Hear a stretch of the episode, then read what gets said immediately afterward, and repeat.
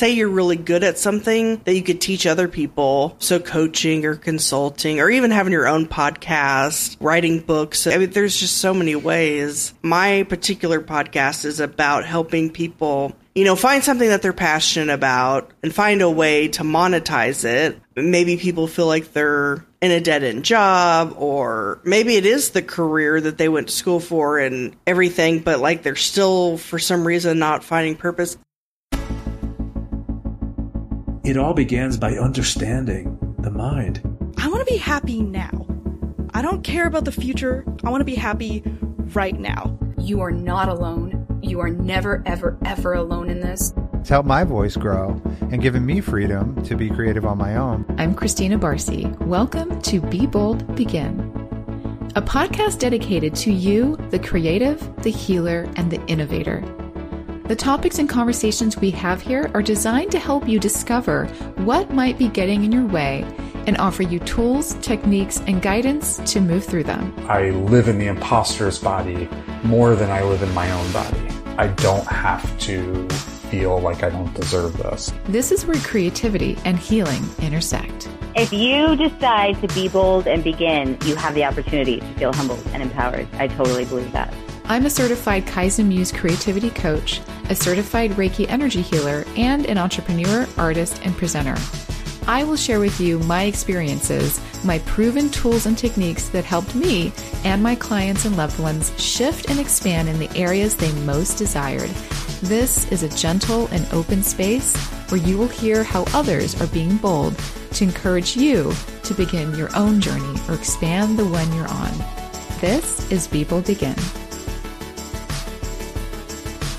Hi, welcome back. This is Barcy, your host. And as you know, we talk about beginning a lot on this show and also what it means to take bold steps towards what is most on your heart to pursue. And my guest today can speak to these things from a place of experience. I have with me today Sarah St. John who I first noticed on a podcasting social app called Good Pods, co created by JJ Ramberg. So shout out to JJ because I think she's very cool. And Sarah was the most active member there. She's sharing all of the podcast episodes, connecting with what seemed like everybody on that app that it was very hard not to notice her. She has her own podcast called Frugalpreneur, building a business on a bootstrap budget. And just like myself, Sarah also has a full service podcast production and management agency called Podseam. She offers an online course called Podcast Profit Pro, and she launched a new community called Biz Builders Buzz, which I just requested to join. So you should add me. and I'm going to read just a little bit more about Sarah. So she identifies as an entrepreneur, a podcaster, author, animal lover, and world traveler. She's created several startups throughout her entrepreneurial career of over a decade. And through her books and podcast, her goal is to show you how to launch and manage an online business on a budget. Welcome, Sarah. Well, thanks so much for having me. Yeah, I think I did get an alert that you requested to join. I just haven't logged back in yet, but don't worry, I'll approve you. Thank you.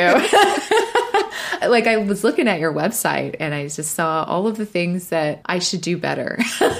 Oh. I'm working on creating a community on Mighty Networks as well, which is mm. for anyone who doesn't know, is the platform that you can create communities and courses and all of these things on. I think it's really cool. And I was like, oh, of course she's using Mighty Networks too. Like that's great. And starting communities there. And of course we have alignment in the podcast production area as well. And we both have podcasts, of course, that want to show people how to do things. I love your website. If anyone hasn't seen it, they should check it out. I'll put that in the show notes. It's very well organized and I feel like it's clear and like I know what I'm going to get when I get there and it's really good. So Yeah, oh, well, thank you. I did it myself, so Yeah?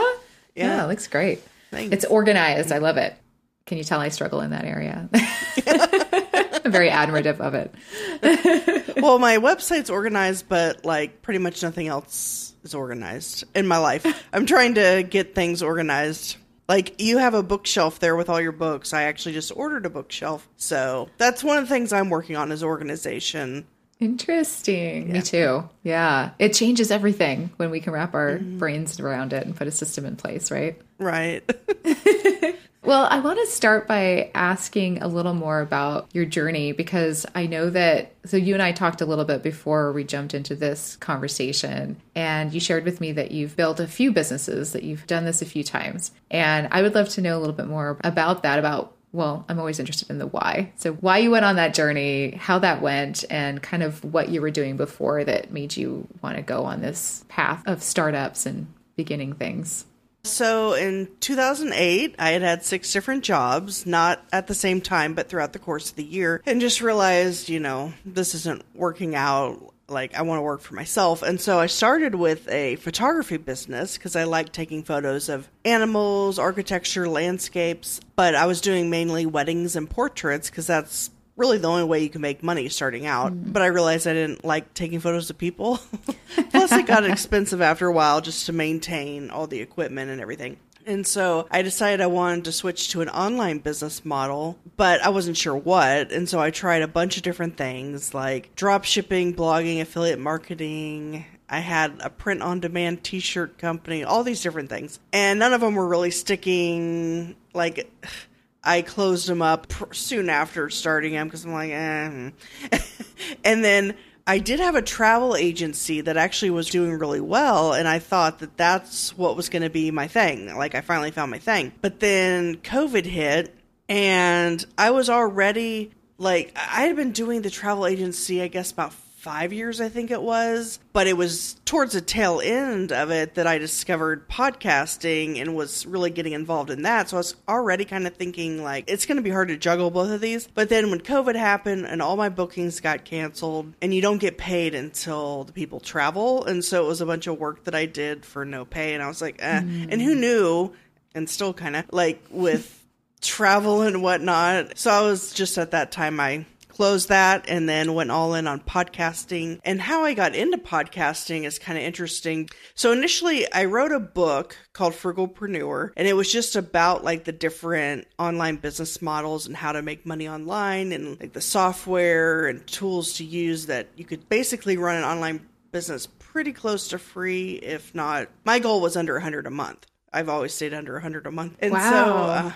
so, uh, yeah, so I wrote a book, but then I decided to launch a podcast, also called Frugalpreneur. And it was just to kind of coincide with the book launch, like an extra marketing avenue, I guess. And it was going to be, you know, 10 episodes. Well, I got more leverage and traction from the podcast. I love the connections I was making and the networking. So I just kept going. And I guess I've been doing that almost three years now about 150 episodes or so. And then, and I was producing my own show. And so I thought, why not get paid to do this for other people? So then I decided to launch podcast production agency like you have as well. And so finally I found my thing, but it took over a decade of trying a million different things to stumble upon that thing.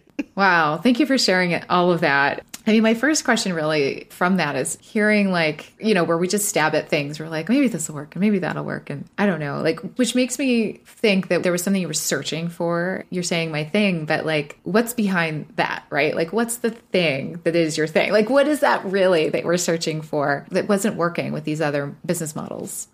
I think it might be a few things. One, because everything else was just about finding a way to make money online but I wasn't passionate about it. Right. So there's that, whereas I'm passionate about all things podcasting. But I think also with a lot of those businesses, there was no like community around it. There was no like networking and interaction. Mm-hmm. It was just like very transactional, I guess. Whereas with podcasting, like what we're doing right now, like we're networking, we're meeting people, making connections, friends. I'll be meeting you in person in Austin and Yes, I'm so excited about that.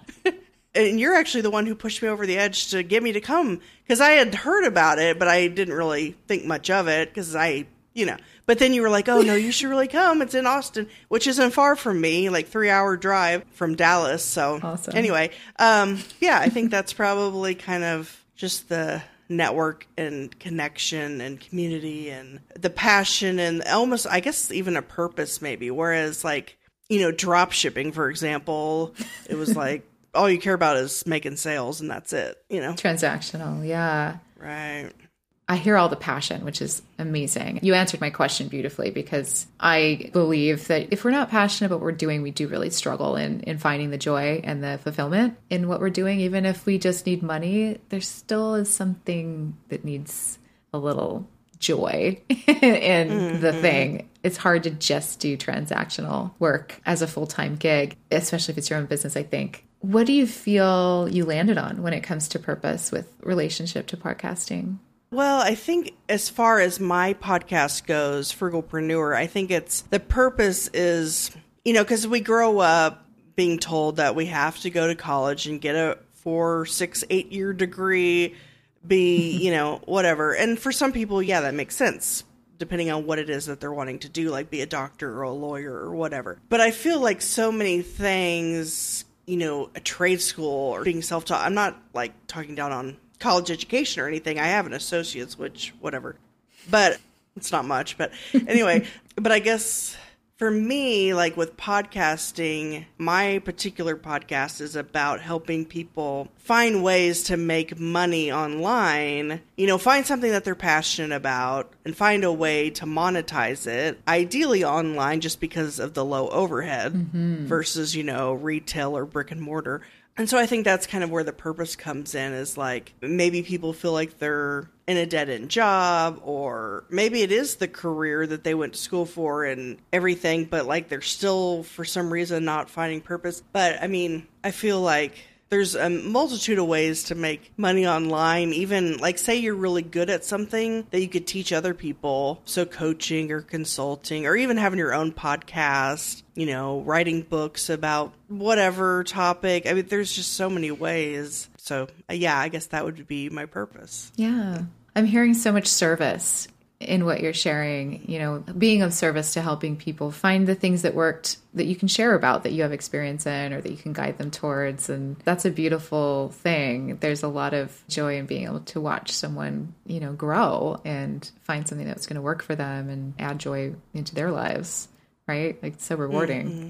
Yeah. Yeah, and I think also like the purpose of that book and the podcast is kind of to help people. I mm-hmm. feel like I spent so much time like finding all these ways to run a business on a budget and what ways work for what people and all that stuff. So I think just saving people time and energy to like not have to research all that themselves. Yeah, paying it forward. I think that's what I love about podcasters is we all have that sentiment to what we do. Mm-hmm. Not all, all. I mean, of course, I'm generalizing, but I feel like the community really does want to do that for people in a way that is actionable and simpler and formulaic sometimes or systematic. Yeah, it's just a very giving space mm-hmm. to work in and to be in. Mm. I think authors too, right? Like it makes so much sense to do a book and a podcast. I think that was really savvy of you and smart. And then I love that you fell in love with podcasting as a result.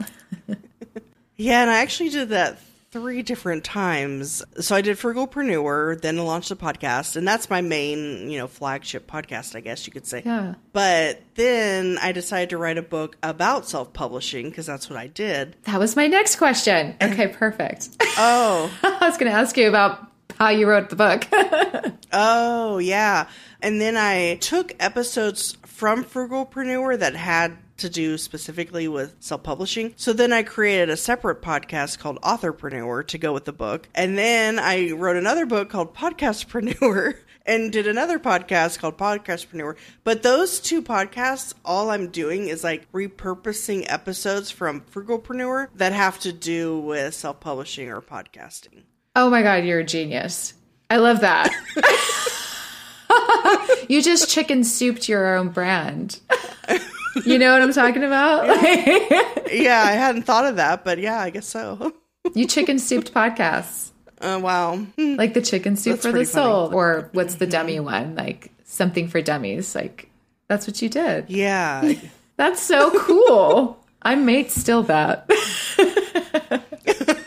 i love that i really do and i think that's so smart and i'm so glad you shared it because those types of hacks and i'm calling it a hack just because you seem like you're a master at being frugal with your time as well as your money. Mm-hmm. And that's what you're doing. You're you're using something you've already created and creating something new and creating an entry point that's accessible right away where someone doesn't have to go searching for those episodes in the original podcast. You can go straight to authorpreneur mm-hmm. or podcastpreneur or whichever um, entity. So that's what i mean about your website. It's like so easy to navigate. Mm. And now it makes sense the way that your brain works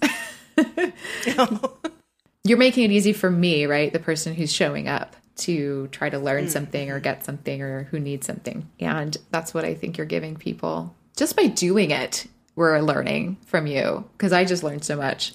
I got excited about that. that was fun. Yeah.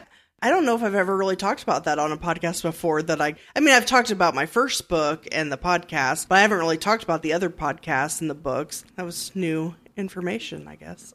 Well, yeah, you should talk about it. That's such a cool thing that you did. And also, like, what a great way for someone who has a big index like you do, meaning like the Frugalpreneurs, you've said you've been doing it for three years, you have around 150 episodes. When you have that much of a library, I'm sure you've covered a mm-hmm. lot. And there's lots of probably themes and categories that you can pull out and brand. And you already have such a cool, fun name to play with the like Frugalpreneur, mm-hmm. Podcastpreneur.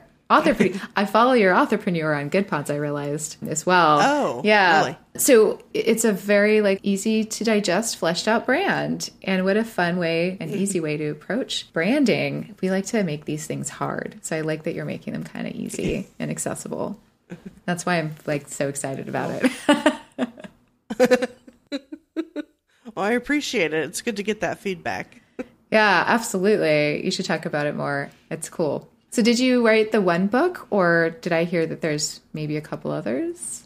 Yeah, there's three books. So Okay. basically I wrote Frugalpreneur and that's kind of about different types of ways to make money online and different software you can use to do it affordably and things like that. But then I wrote the book Authorpreneur to talk about the self-publishing process cuz that's what I did with the first book, well, with all of them. And then Podcastpreneur is like an intro to podcasting mm-hmm. basically, but the podcasts that go with each mm-hmm. book the authorpreneur and podcastpreneur those episodes are taken out of frugalpreneur because i realized i had like 10 to 20 something episodes on those topics kind of when i was in the middle of it Yeah. i was interviewing a, yeah a lot of self-publishing people and things like that so Makes sense. I have a lot of podcast episodes. I'm, we're actually in the middle of a podcast season right now with a few other things sprinkled in that I think are related to this theme of creating something, which is ultimately what we do when we're podcasting. So I get that. I get that we go into these, like, what I'll just say, like themes for a while sometimes in our episodes. Mm-hmm. So yeah, that all makes sense to me for sure. What, like, inspired you to write a book at the time, the first one?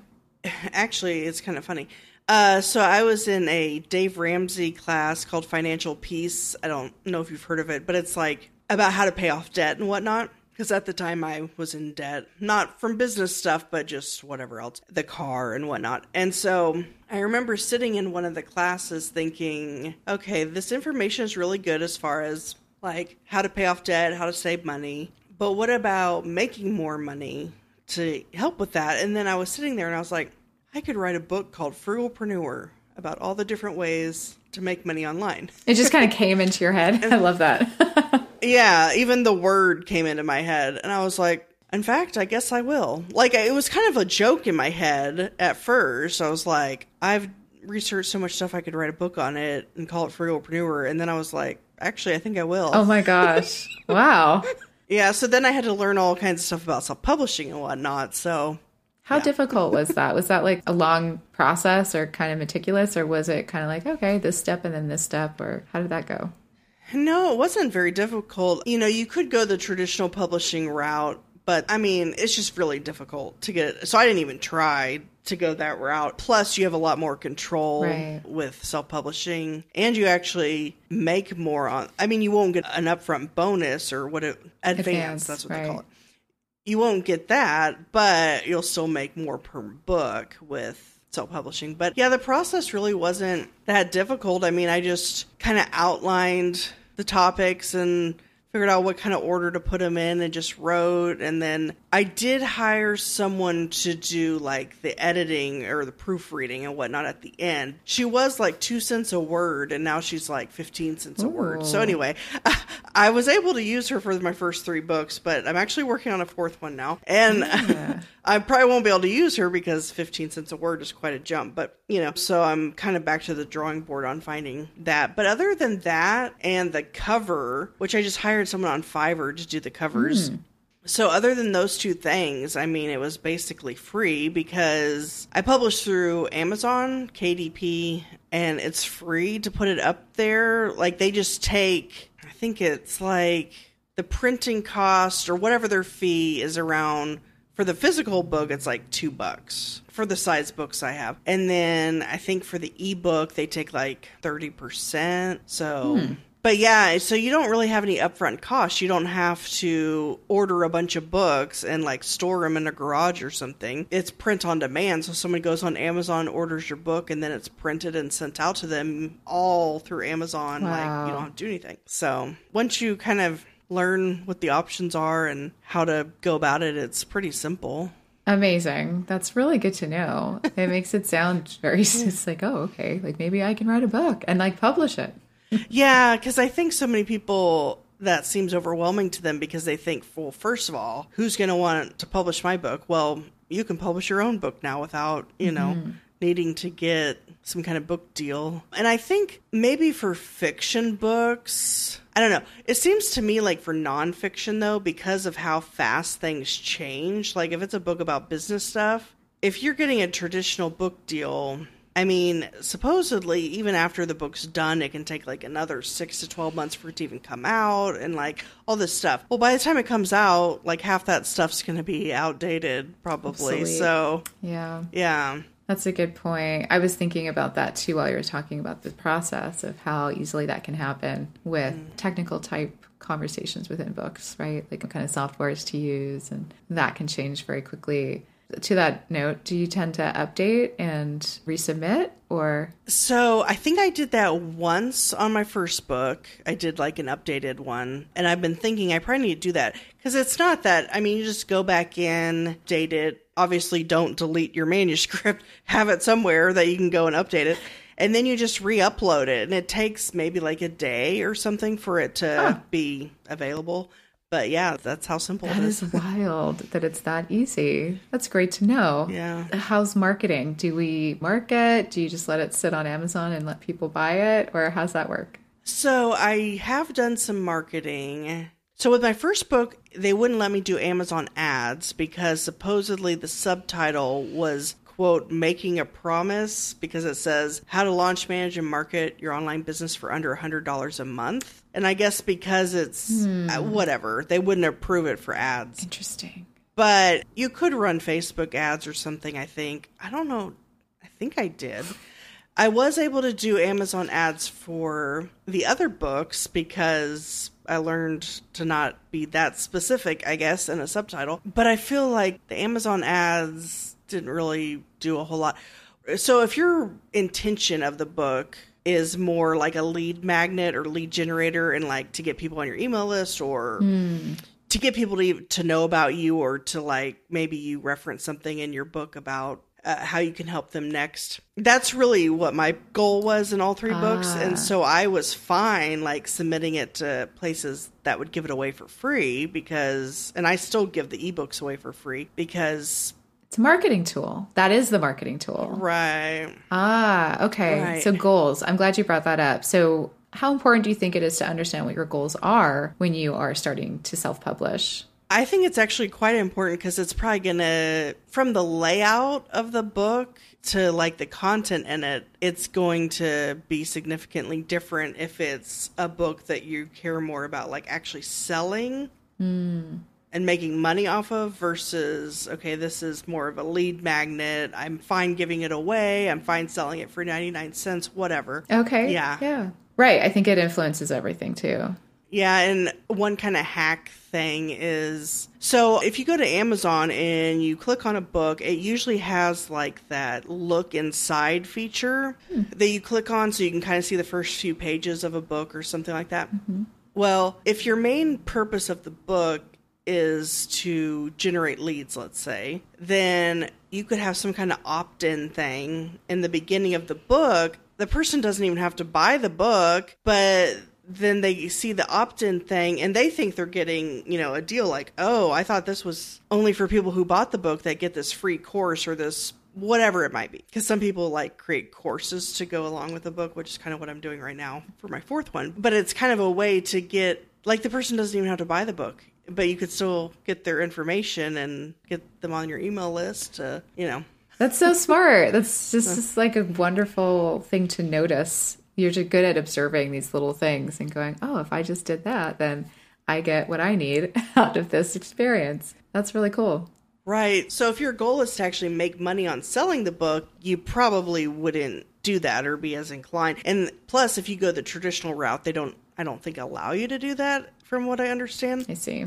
So Yeah, that makes sense. It all has its place, it seems, but it's good to know what those different options look and then measuring those against your goals and the whole reason you want to write a book in the first place, I think is where all of it should start. But knowing how it influences when you're done, like these are little things you can do, or maybe you don't worry about that and you do this instead because your goal isn't to lead them somewhere, it's just to buy the book, and that is what you're trying to monetize, right? Two different paths. Right. I'm glad you pointed that out. Thanks for talking about books for as long as we did. Oh, no problem. I hope I didn't go too far into it. no, no, not at all. I just have a lot of questions about it because it's interesting to me. Oh. And I'm thinking of writing a book, so I think that's where those are coming from. Ah. And I'm also writing a course like you are as well. Ah. So funny. so we're in alignment there too. I wanted to ask you what the process was like writing it. Like, did it take you a long time, or do you feel like the time and energy effort was worth giving something away for free? Because I know people worry about that. Like, oh, I'm giving it away for free, but I'm going to spend all this time writing a book.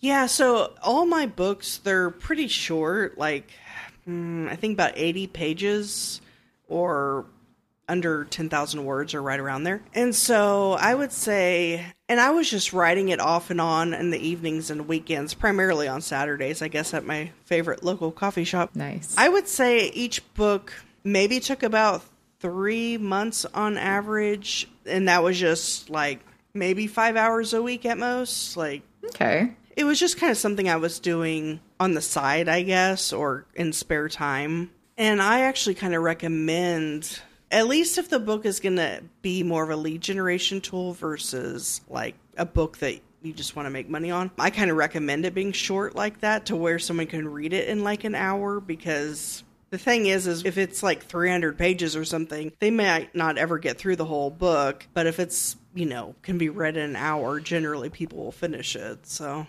That's again really smart to think about it that way. Like, what is the user experience when they're just trying to get to mm-hmm. point A to point B? They're trying to learn something and go do the thing, hopefully. And there's so many ways we try to stop ourselves when we're doing, when we're trying to learn something new or do something new. So, shorter pathways are great. I'm glad you shared that. How long did it take? So, five hours a week, but for how long? I think each book maybe took three months on average, but that was like Okay. from kind of outline to published. One book maybe took, I think the first one maybe took six months or so because I was learning about the process. But then Sure. the other two books, I already knew how to do all that. So it was just the writing and editing.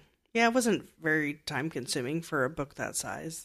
That's so doable. So if there's mm-hmm. anyone listening that's thinking about writing something, like what a great way to get started is first of all, like what a great way to see if you even like writing. To just mm. try it and know that you could easily put it in Amazon without having to monetarily invest too much. It's just an investment of time and experience, but you get all of that learning when we do things like that. So Oh, another thing I want to recommend is have you heard of AppSumo? I don't think so. Okay, it's like a website that they used to just have software on there. It's usually like startup software companies, it's all for business related software. But it's basically where their plan is to, you know, charge monthly at a certain point, but they need like an influx of cash, basically, almost like a Kickstarter. And so they'll offer their software for like a lifetime deal of I don't know 50 bucks or whatever, like major discount. Well, so AppSumo recently well, I'd say it's been a year or two, started letting people upload courses and ebooks. So I've actually made more on AppSumo with my ebooks than on Amazon. Oh, interesting. AppSumo. Yeah. We'll have to put something like that in the show notes so people can take a look at it and explore. That's so interesting. So, do you put podcasts there too? No, it's basically just software. Now it's software, ebooks, and courses. That's pretty much the only thing. Interesting. Do they take a cut of like your course or your book? Yeah, I'm trying to think how much. Somewhere between 10 and 30, but I can't remember exactly. Okay, yeah. It's just good to know that there's something like that when we involve ourselves in platforms. But if you're selling things more there, yeah, that's conversion and that's what we want. So sometimes it's still worth it. Yeah, I think my books are on there for like a dollar each, whereas on Amazon the ebook is 2.99, so people are still getting a little bit of a deal, I guess. and so yeah, I've sold more that way. Interesting. Wow, that's so cool. All right, I'm going to shift gears back into podcasting a little bit because you decided you were going to produce for other people and you probably had to teach yourself how to do it for your show. And not everyone likes to do that. It's a skill that can be a hurdle or it can be something that we like or something we can learn but we don't like. So I'm just curious like what was it like for you and what made you want to do more of it? I don't know. I guess it just came easy to me in a way because I mean, I was used to editing photos before with a photography business. Ah, good point. Yeah. Which I prefer editing audio actually. So I was just doing it on my own show because I'm frugal. I didn't want to hire anyone. but obviously, there are people out there who have the budget to hire someone because I think one of the problems that people get into when they start a podcast is they don't realize really all that's involved, like the back end mm-hmm. post production stuff. And so usually they pod fade after, I don't know, I think seven to 10 episodes is the average. Yes. And for those that don't know, pod fading just means you basically quit. You fade out. You mm-hmm. know. Yeah. And so most people are fine like doing the recording, but they don't want to do the editing, the producing, the show notes, the audiograms, the, The marketing. You know, just all of that stuff. Yes. Yeah. It's a lot of things. So yeah, I figured, well, I'm already doing it for myself, so and podcasting is just continually growing, getting bigger and bigger, lots of money being thrown that way. So it just made sense, I think. And there are a lot of, you know, we both have podcast production agencies. There's a lot of them out there now, but there's still, I think, enough business to go around. Hundred so- percent. Oh, absolutely. Yeah. And everyone likes to work with different styles and as many personalities as mm-hmm. there are out there. I think are as many matches in you know business relationships too, and particularly podcast personalities and creators. So I agree. I always think there's enough to go mm-hmm. around. yeah. Why not? I mean, why worry about it? Honestly. Well, and that's actually something I've found within the podcasting community is they're very supportive of whether it's two podcasts or two podcast production agencies, whatever.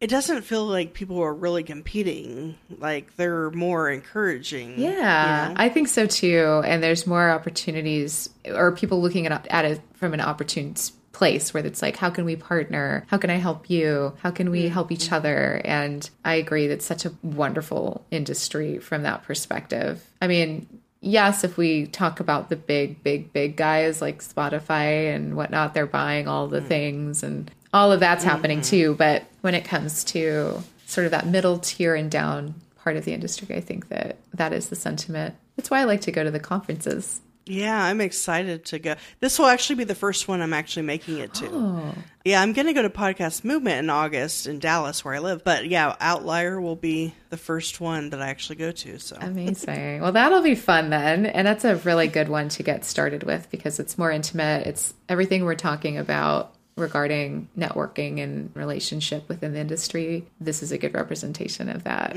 Everyone's very genuine and everyone wants to help each other. And it's why I like it so much. And full disclosure, I'm on the advisory board. So that's also why I like it so much. it's not my job to get people to go or anything. I just like to talk about it. Um, but yeah, so that's a great one. I can't wait to kind of catch up with you there in person too and see what you connect with while you're there and, and maybe you'll speak at the next one. You should. They might still be taking speakers if you still want to apply. Just throwing that out there. You have lots of things you've done that are relevant to podcasters, by the way. So, and I think you know that, but we could learn a lot from you. So I'm glad we're having this conversation. Also, I have to say that it seems like everything that you want to do, you're just kind of good at it. You're like, oh, it was kind of easy. I oh. just did it. I don't know. It was great. I just liked it, which is cool. Yeah, I mean, I guess I don't want people to assume that that's how it is for everyone. Maybe that's why podcasting and writing books, I guess, why I enjoy them so much also is because maybe they come more natural to me than whereas the other stuff I tried online, like I wouldn't say probably that oh it's you know easy and mm-hmm. whatever it was A little more hard work. or the type of work that I just wasn't into I guess Yeah, I define it that way because I feel like I feel like we need to redefine what work means. I think that a lot of things require effort and that doesn't necessarily mean it's hard. Like mm-hmm. podcasting is very effortful. Mm-hmm. I'm sure, you know, writing can be very effortful as well, like writing a book. But work is effortful in those other areas you mentioned too, but it maybe it was like hard work where it's like this is not intuitive to me. I have to mm-hmm. really work at it, you know? It's just like a different type of experience. And things start to get really magical when we lean into the things that are more intuitive. It sounds like that's what you found with podcasting. Mm, yeah definitely finally found that thing Yeah. When did you launch your company, the production company? I kind of launched it, I guess you could say, or started it, I guess. I don't know, maybe a year or something ago. But I haven't even really started fully promoting it because I kind of have a game plan because I'm working on a new book that it's about podcasting, but it's much more. Whereas the first book I wrote was more of an intro to podcasting, this one's going to be more about like specifically monetizing, networking, and all that stuff. And it's going to coincide with the course for the first time. It's not with another podcast, so that'll be different. But my goal for the book and the course is for those to kind of lead into the production agency like mm-hmm. You know teaching people what they need to do but if they want help with it or the coaching or whatever Yeah. yeah so it's like it's out there but i haven't really been really promoting it because i have this kind of plan and i'm hoping to have that book and course and everything out before podcast movement so august probably that's the goal so we'll see Good luck. yeah. It's good to have deadlines like that, though, to kind of get us into a structure where we're creating to move it forward. Mm-hmm, exactly Yeah. That's a good strategy. Yeah, yeah, because I'm kind of hoping that maybe the book will be kind of a lead generator to the course, and then the course will be kind of a lead generator into the production agency, kind of like a three step mm-hmm. thing. I don't know. We'll see how it goes. yeah, I see how it's a circle, it's a loop, which is good, right? Mm-hmm. You want people to either land in A, B, or C, and each one could lead to the other. Mm-hmm. Yeah, that's true. See, the nice thing when you self publish a book is that, like on Amazon, my plan is to actually order a bunch for myself and take it with me to Podcast Movement and just like hand them out. Yes, do that. So my cost is like two, three bucks, something like that per book, because I can order copies for myself at cost. I don't have to pay anything else. It's just printing cost or whatever. So it's like two or three bucks. So it's like kind of like a business card, But better. but better. Yeah, it's like your own grab bag. so you said that your new book is going to be more along the lines of helping people understand how to monetize, maybe how to market, and I'm assuming growth is in there as well. Can you talk us through like what are the couple of things that people are maybe getting it wrong when they think about these topics or what they should be doing or maybe if there's one piece of advice, however you want to answer that. Whatever you think is most relevant. Yeah, so I think a lot of people probably assume that sponsorship is the best way to monetize, and you can monetize that way, though generally you have to have like 50,000 downloads a month or something for it to even make sense. Minimum. Yeah, at least to do the standard sponsorship deals. What I've actually done, I have tried the sponsorship route, but the way I did it was I approached companies directly and just gave them a dollar amount, which was actually higher than the CPM or the cost per mille or whatever that, you know, is kind of standard. And you know, several people, several companies jumped on and we did it that way, but it's still minimal. Like you're making maybe for an average podcast, maybe 50 bucks an episode at best. Mm-hmm. So, I mean, if you're Joe Rogan, obviously, like, yeah, if you're having millions of downloads, sponsorships might make sense. But For the most of us. yeah, for most people, I wouldn't really recommend going that route unless you kind of do it the way I did it. But even if you did it that way, it's still not going to be enough to, you know, pay your bills or something. I mean, maybe your podcasting Right. bills, but not like your mortgage or something. Right. So I recommend, you know, you could monetize through affiliate marketing. You know, like maybe on a particular episode you're talking about some kind of software, or maybe you have an author on and you're talking about their book. You could include an affiliate link to that, you know, stuff like that, but it's still minimal that you'd be making. So, really, the route that I recommend, and this primarily would work for business related podcasts, well, first of all, to either have your own product or service that you mm-hmm. maybe reference and an intro, outro, something like that. Or some people use the approach where the people they bring on their show could be potential clients. So it's kind of like you get to know someone on a podcast and then they become a client. So there's a few different ways you can go about it, but I would recommend something along those lines over sponsorship so yeah, in the book I'm going to cover like the different ways. I did kind of touch on this in my first book about it, but I'm going to be more specific and like use examples from what I did because I didn't have that experience in the first book, but then also kind of talking more about like the networking aspect and collaboration as well as like how to be a good guest, how to be a good host, like how to get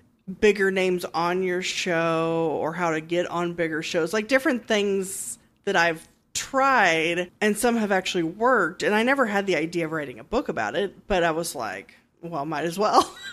That's kind of my attitude about everything. Might as well share it. Yeah.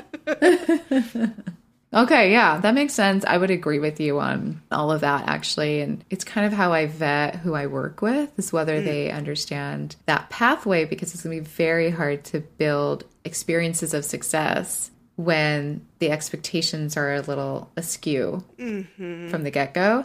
So I think it's very important, actually, that you mentioned that because, of course, we want to cover costs at the least, or if we don't have all of the time, you know, time and energy comes and goes also. Our lives change and things are in flux usually. So keeping it consistent when it's not a monetized thing can be difficult. It just does become important at a certain point, if not mm-hmm. at first. So, for example, I have a client at the moment who recently shared with me how much it garners him clout in making deals when they learn that he has a podcast on the subject that relates and also with clients and partners. And he's like, I've made so much money off the podcast. It's just not directly. So he's like, this is a great vehicle for us, which is like, okay, I'm so glad that you get that because it's very hard for some people to connect those dots. Mm-hmm. And when we open up to realizing how it's having a bigger effect than such a linear pathway as the CPM model, as you mentioned, has, it becomes very frustrating when we can't grow our numbers fast enough because it is a slow drip when it comes to growing downloads. And I think it's important to talk about that in a transparent way. So that's why I asked that question, and I'm glad you're writing a book about it.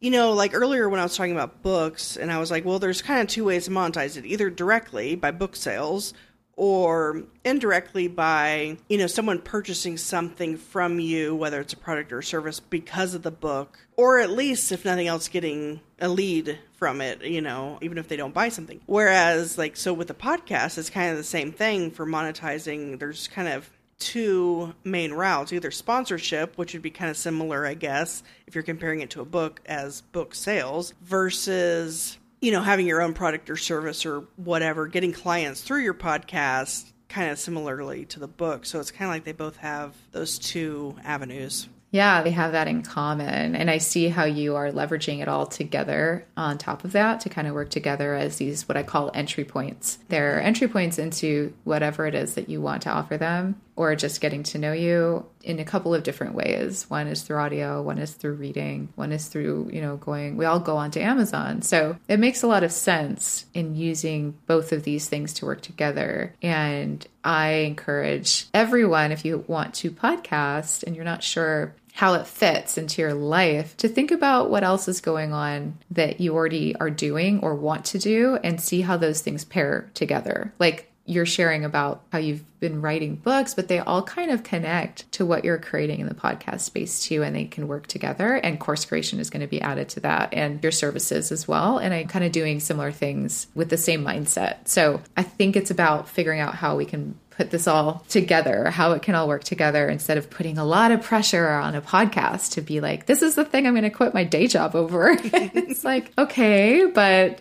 how can we bolster that and how can we connect the dots so that they all work together? Yeah, perfectly said.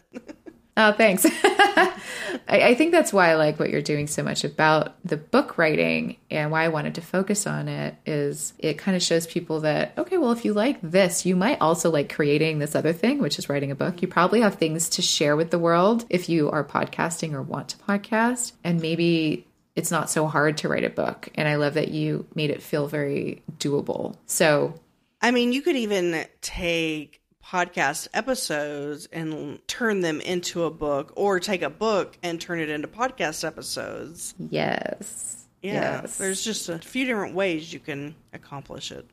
Yeah, there's so much savviness in that statement. And thinking outside of the box and kind of looking at things from a step back for a moment and saying, okay, what else can I do with this? You know, what if is a great question. I use that in, I'm also a creativity coach, and that's a great tool is to say, well, what if mm. X fill in the blank?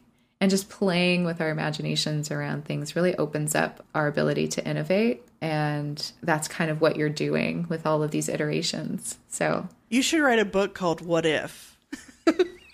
I like that. I mean, it probably already exists, but if it Probably. doesn't, It just needs a good subtitle. yeah. Yeah, so it probably exists, but like you could have a different subtitle than whatever one exists as. So, hmm. Yeah, I like that. Hmm, maybe I'll steal that idea. So I just had so many takeaways from our conversation, but I'm wondering if there's one thing you would like the listener to take away from our conversation, what would that be? in terms of things we discussed, that it isn't too difficult and definitely not expensive to either write a book, start a podcast, start any kind of online business. So if you have an idea or a passion or even a hobby or something you know a lot about, I mean, you could even take that and turn it into a book, a course, a podcast. So, yeah, I guess in terms of our conversation, that's kind of, I guess, the main takeaway, probably. You can do it. That you can do it. Yeah. Because what like if? that. Because what if? What if you could? What if you did? What if you did? I love that. Thank you for that. So, how can we connect with you? How can people find your beautiful website?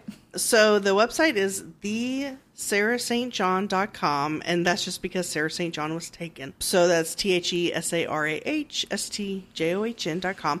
And I also, if anyone wants the books that I mentioned for free, you just do the sarahstjohn.com forward slash free, and then you can get all three ebooks for free that way. But yeah, that's probably the best place to go. And then the podcast is Frugalpreneur, which if you type that into any podcast app, it should pop up. So Perfect. Thank you so much. Uh, This was a really fun conversation, and I'm so glad that you joined me and shared all of the things that you've done, all of the iterations, and what you're doing now. And I'm so glad you found your passion.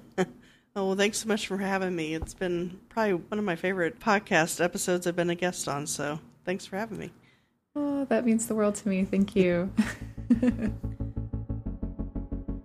Thank you for listening to People Begin. We hope that these episodes are helping inspire and empower you to take your next steps towards whatever you're thinking of creating. And if starting a podcast is what you're thinking of creating, then I would love to have you in my brand new private Facebook group, Unleash Your Podcast Niche, a podcast learning community for the aspiring podcaster who cares about creating an authentic message and making an impact with podcasting. Join us for live opportunities with me and meet other creatives like you who are at the same stage. There's a link in the show notes to join us. Happy creating.